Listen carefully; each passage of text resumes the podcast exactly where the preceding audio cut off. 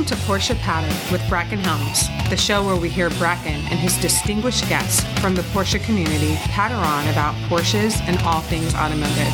Porsche Patter is sponsored by Circuit 64. Circuit 64 creates authentic automotive apparel made for like minded automotive enthusiasts.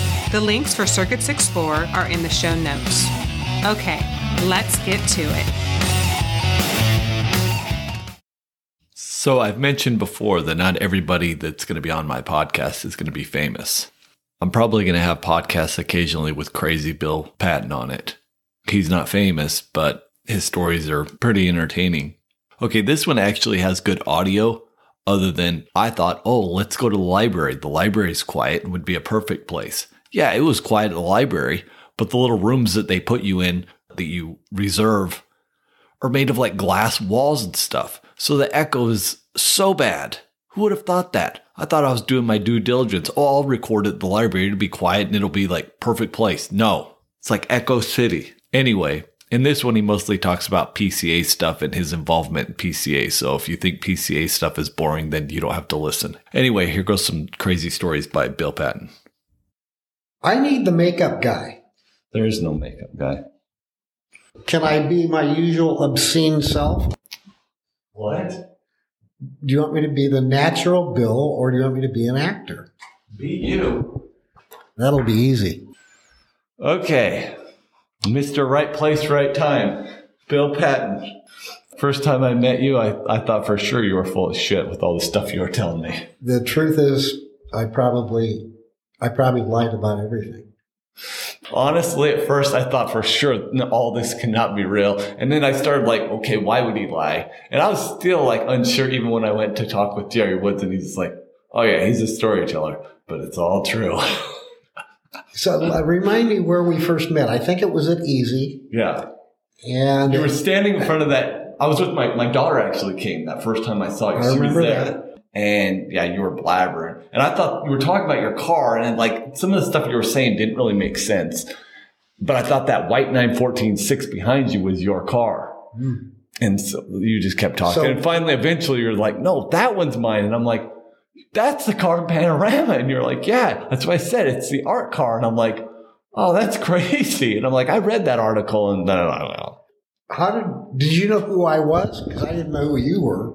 No, I had no idea because I I'd already met with I'd already talked to um, Bob Garretson at that point, so I dropped his name, and of course you're just like, oh, I know him, and I'm just like, okay. Well, and then and then somewhere along the line you said Pete Stout, and I'm like, oh, well, I know Pete Stout pretty well, and you know, and then you were telling me all this other stuff.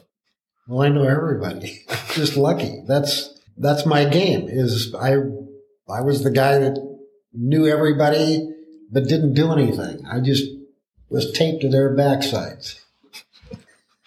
So I guess I'll just start like some of this stuff we've already, I've heard some of these stories, but these are kind of bullets, and I guess I'll just try to keep you okay if you, in line because I know you're going to go out, and I'm going to be like, wait, wait, wait. Well, let's get back to the I'll, question. I'll cooperate however you want. But I was actually thinking about this. I'm like, is this going to be better if he just goes off? Because there might be stuff that I don't know about. Well, but maybe, who knows? Maybe he'll catch me in a lie. Oh, I, I know. Like I have this, I have written down what you told me, and if it's different, then you'll know I lied. Yeah. so let's go through some of your PCA. When I was on my way to Sacramento from Oakland, and I had a flat tire on the causeway and I was parked on the causeway with a flat tire and no spare. And there were four Porsches coming up the road and they waved at me as they went by and then they stopped. They pulled over on the causeway. And one of the cars backed up and all the people came back. There were about eight or nine of them. And one guy, I swear to God, loaned me his spare out of his 356. Like he's sure he's going to see it again. And the nine of them gave me this big speech about PCA, and, and I thought it meant Presbyterian Club of America or people something. I didn't know what it even stood for. And they said, oh, no, it's Porsche Club of America.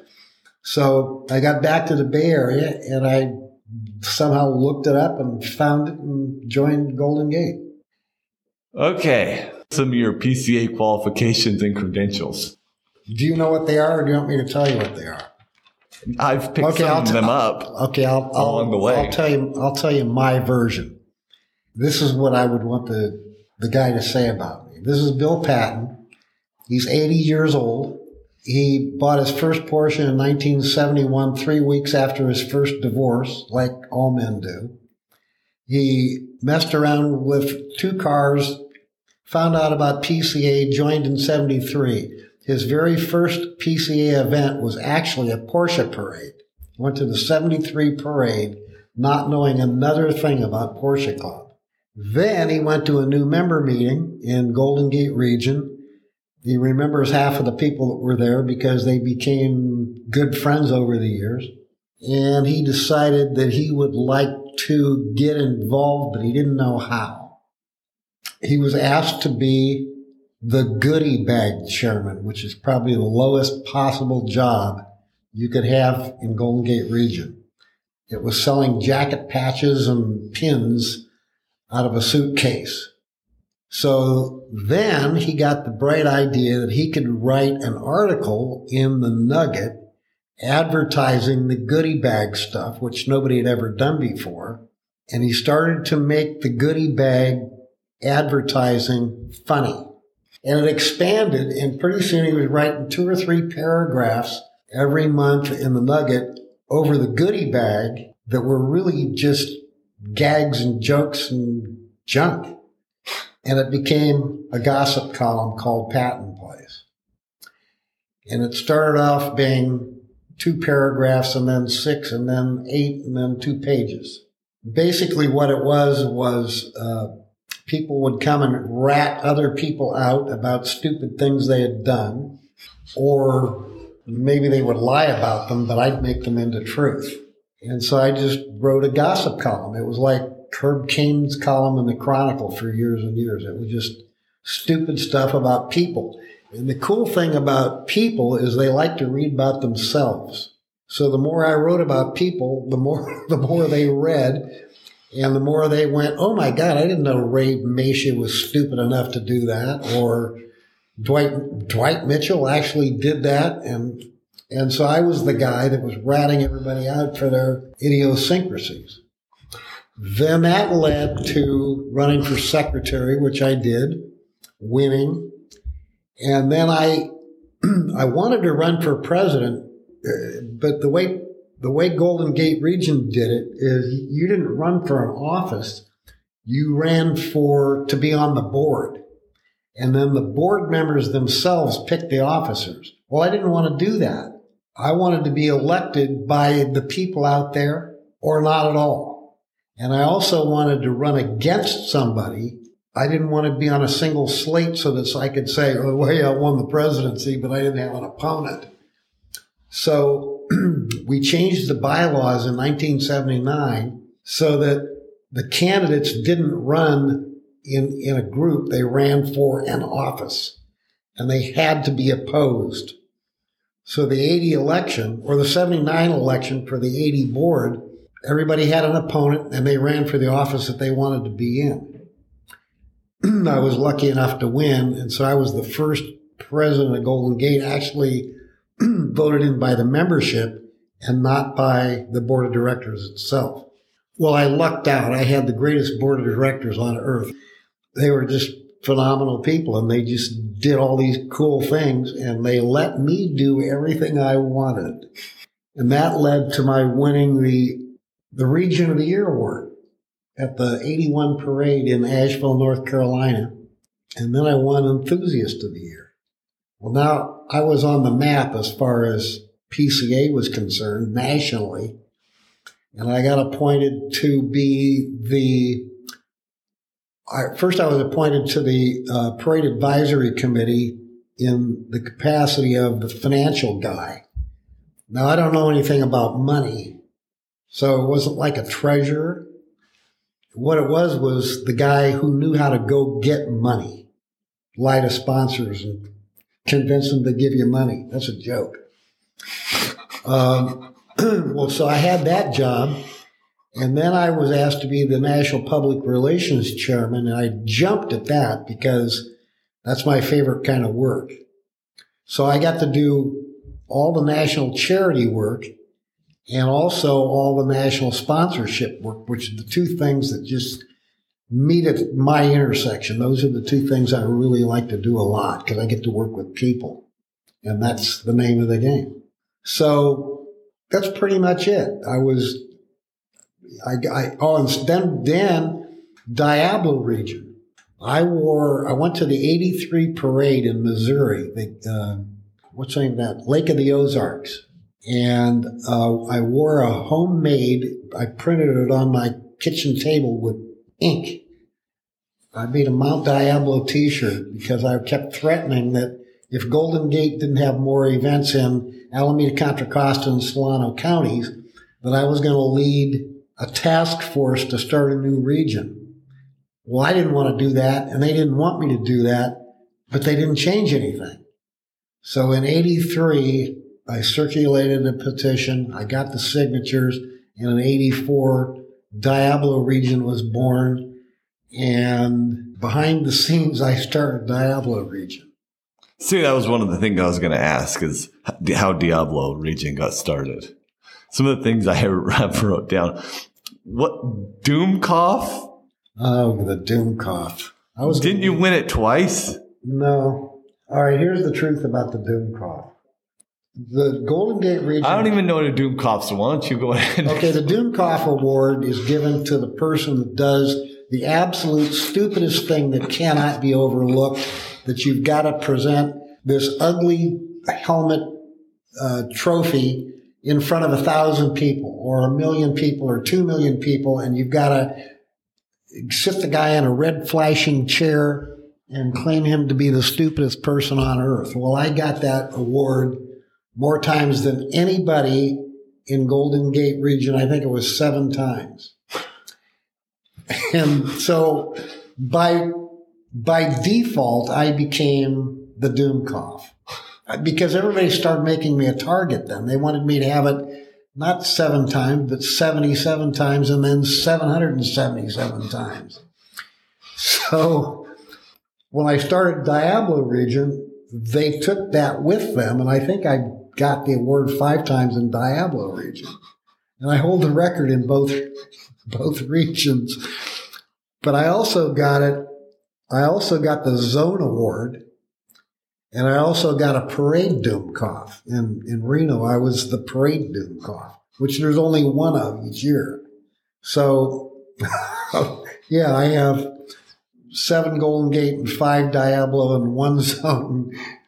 And you know what? I'm proud of them. I, it's not like I went out to earn them, but to me, it means you were active and that maybe you were being noticed. That's all I can say.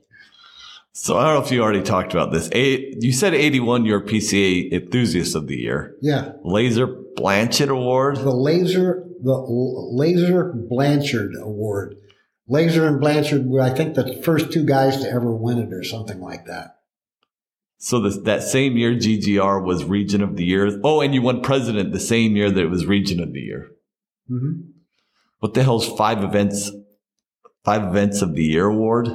Yeah, I won the Event of the Year award. I don't know if it was five times. I think it was five times. Uh, the first time I won it, it was for a charity event that I put on at, at the Merritt College in Oakland. A, a great big, it was you donate stuff like to a garage sale, and then we would sell the stuff, and we turned it over to Pete Giddings, the weathercaster guy on on uh, local television, and then he spent the money by taking underprivileged kids out on a fishing trip on the bay. So I went out on the fishing trip, and I actually won the Dummkopf Award for that because I got seasick on the trip. And then you've done a couple parades. Oh, 100 parades. I don't know. I don't know how many. Um, the first one was Monterey in 73. Um, I, I really can't even remember them all. I've done, I don't know, 10, 12. Okay. So, oh, and I put on a parade. I co-chaired I co-chaired the 90 parade with Gene Gilpin. And that was probably the most fun I ever did in Porsche Club. It was a two, it was a two year job, dead serious, a two year job. And, uh, I almost had to quit my regular job to do it because it just, it got so involved with, you know, money and, and managing people and getting things done and what have you. But I'm one of those crazy people that I'm, I'm motivated by fear. And if something went wrong with that parade, I would die of embarrassment. And so I, I had to put 172% into it because nothing could fail. And, and I also had, I also had to have the, the, my paranoia had to stretch to Gene because if Gene did anything wrong, the parade would fail and my name would be associated with it. So I was always calling Gene and saying, Hey, did you think about this or did you do that or what have you? I, he, he used to tell me to just shut up. Bill, shut up. Oh, tell me the story about how you were asked to run for national board or PCA and you, the national board. The national board is selected by a nominating committee. A very good friend of mine was the chairman of the nominating committee, which almost seems like cheating. I didn't really, I didn't really want to be on the national board. I wanted a job at the national level, but I didn't want to be on the national board. The reason was once you're there, you're there for the rest of your life. It's like, it, I, I think it equates to eight years. Maybe it's 10 years because you have to do treasurer, secretary, vice president, president, and then after president. So I thought, 10 years? Are you kidding? I knew what it took to be president of Golden Gate. It wore me out. And I don't want to be president of Golden Gate again. Much less do I want to do each job for two years. That's craziness. So, so my friend called me and he said, your name's come up for the national board. And I said, I, I have an answer for you. I've thought about this before. I'll run for president and nothing else. And he said, goodbye. And I said, thanks for calling. now, in retrospect, why would I do that? I, like I said, I didn't want to, I didn't want to go through the spaces. I didn't want to be the treasurer of PCA for two years or six years or 19 years and then move to secretary. And I, I just didn't want, I didn't want to dedicate that kind of time. And I also didn't want to work that hard. My theory was that I really thought I'd be a good president. Who knows whether that would have been true or not? In retrospect, I think maybe not. For you just, uh, well, because I was I was really arbitrary about it. I you know I I made it very clear that, and I said, you know what, I, this is not a glory deal. This is just how hard I want to work. I'll work really hard as president for however long I'm there, but I don't want to work 100 years to get there. Dennis Thovson? Thovson? Thovson uh, was the president of PCA following Hank Malter. Uh, Hank was a very good friend of mine, and Hank, I, I actually, Hank suggested that I be involved nationally in some job. Thovson was the guy that followed him. But Thovson did a really bad thing as far as I was concerned. But he actually uh, put out advertising. He campaigned for the for the presidency of PCA. And at that time, they had elections where the people ran against each other. They don't do that anymore, which is ridiculous. So Thovson put out a national memo and he went direct to all the people in PCA, direct, with a mailer that says, here's why you should vote for me. Well, he did it at the wrong time in the wrong place because I was president of Golden Gate at the time. And the minute I got that in the mail, I, I put an article in the Nugget saying, do not vote for Dennis Thovson. This is totally unimaginable that he would, he would actually campaign for office. Blah, blah, blah. Well, years later, by the way, I thought to myself, I would have done it. I would have campaigned. But then it was, it was, it was too direct. It was uh, too aggressive for me. Well, Thovson saw my article And he called me and he kind of explained her away. He even apologized. And I thought, well, and then he won. And I thought, well, I lost a friend forever at the national level, except that he tracked me down at a parade and he sat with me for half an hour and listened to me explain why I'd done what I did. I didn't think it was going to be a physical problem, but I thought he was going to read me the riot act and tell me that now he was, that he was president. I was a piece of garbage, you know. But that's not the way it turned out. He was a he was a real man about it, and we later became uh, not only friends, but he had to have voted for me in uh, when I when I won that award. Thanks for joining us for today's episode. If you enjoyed the show, please subscribe, comment, like, and share with your friends.